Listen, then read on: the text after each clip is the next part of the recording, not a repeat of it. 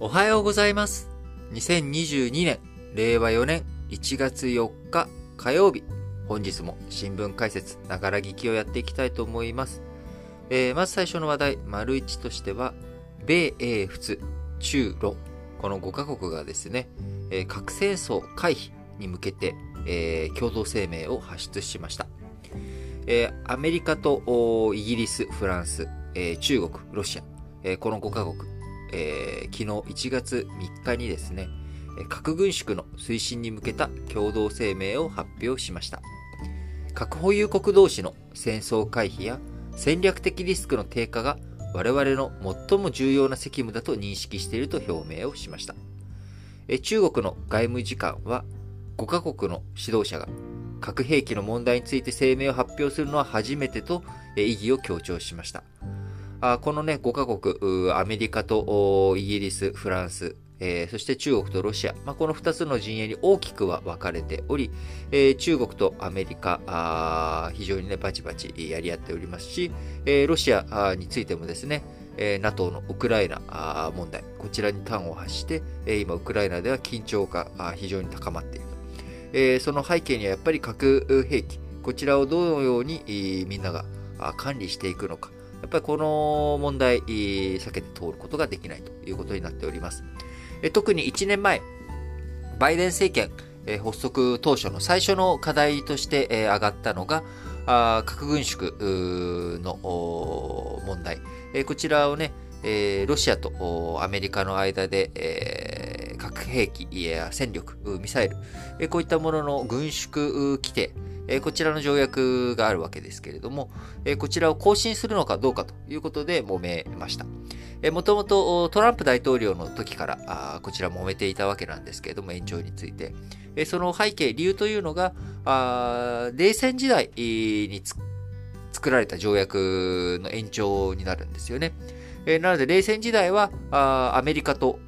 旧ソ連、え今のね、えロシア、えソ連との間で、こう、米ソの2カ国が軍縮をすれば、それは世界の軍縮につながったという時代に作られた枠組みなわけです。それに対してトランプ大統領、ここに中国とか入れなきゃ意味ないじゃないかと。こんなものを更新しても意味がない。えーまあ、そういった対応、態度でいたわけですね。で、それに対して、まあ、バイデン政権になって、えー、さはさりながら、この軍縮の枠組み、条約をなくしてしまうと、えロシアとアメリカ、少なくともこの2カ国の核軍縮の枠組みがなくなってしまう。えこれは世界の、ね、軍拡につながってしまうので、えとりあえず更新しようということで、え更新に合意をしたわけです。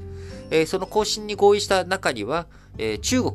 こちらもね、え含めた上で今後、どういうふうな枠組みをしていこうかということをしっかりと検討していこうねっていうことが、1年前、取り交わされたわけです。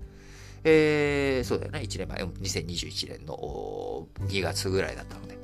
えーだったわけです。えーその後、しかし世界はなかなか実際にね、そういう多国間での枠組みの話ができず、えー昨日お伝えしました通り、えー核軍縮語る場の一つである NPT 再検討会。議、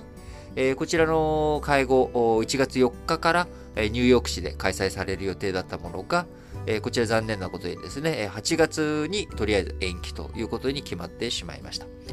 えー、もともと2020年にやろうというような話をしていたのが4回目の延期となってしまって、えー世界、えーどうなってしまうんだろう、安全保障。えー全然まとまらないじゃないかっていう、まあ、こういった不安感が今、あ世界中に充満しているという状況です。えーウクライナあ10万単位で、えーロシア軍が今展開をしており、えー雪解け前、雪解けでね、えー道がぬかるんでしまう前に、こう、電撃的にロシアがウクライナに侵攻するんじゃないか。えー北京オリンピック、えやってる最中に、えー来るんじゃないかとかね。まあ、いろんなことを今言われております。えーそして、中国も中国で北京オリンピックが終わったり、共産党大会、えー、大化なく終わってしまった後、えーこの秋以降にですね、台湾の問題とか、あそういったところをますます激しくなっていくんじゃないか。えーあるいは、あ今回、えーアメリカあ、イギリス、フランス、中国、ロシアという P5 と呼ばれる5カ国、えーこのね、えー安全保障、国連の安全保障理事会の常任理事国である5カ国、えー以外で核兵器を保有しているよと宣言しているインド、えーパキスタン、えーこういった国々についてもですね、えインドと中国、今、ヒマヒマラヤとかのある方のね、国境付近で、えー、バチバチに軍を展開して、えー、衝突まではあ、去年はね、激しい衝突ありましたけれども、今、えー、衝突には至ってませんけれども、睨み合いが続いているという状況になっております。えー、さらに、イランの核問題。えー、こちらについても協議再開をされておりますけれども、合意に至るかどうかというところは全然見通しがつかない。えー、さらに日本のお隣、朝鮮半島には北朝鮮という核兵器をね、もうバリバリに持っちゃっている。で、さらに、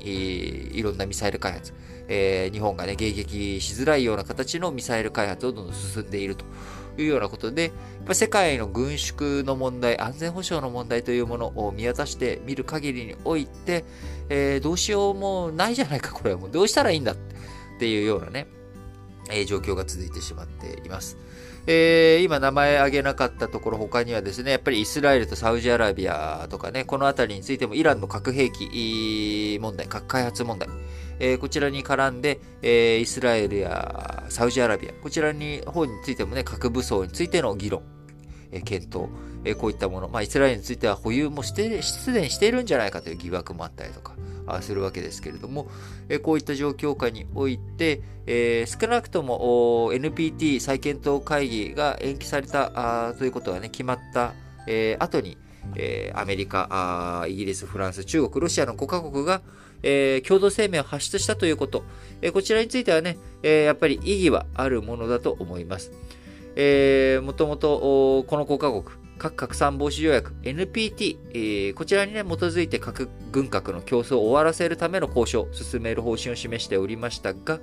えー、こちら延期されてしまったことに伴い、えー、しっかりとね、でも対応していくんだと。核戦争の回避、これがね、責務なんだということを、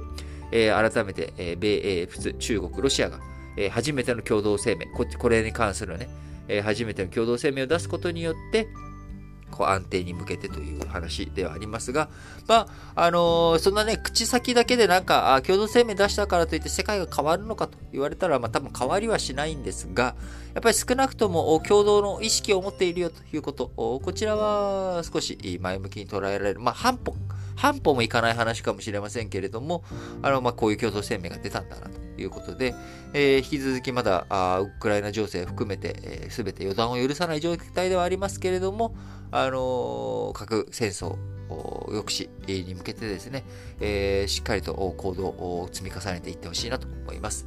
えー、この後ですね、えー、ウクライナ情勢については、あ NATO やあアメリカあとのロシアとの話し合い、え、こちらがね、1月上旬に、え、これから1週間以内ぐらいにですね、え、開催されていきますんで、まあ、そちらもしっかりとウォッチしていきたいなと。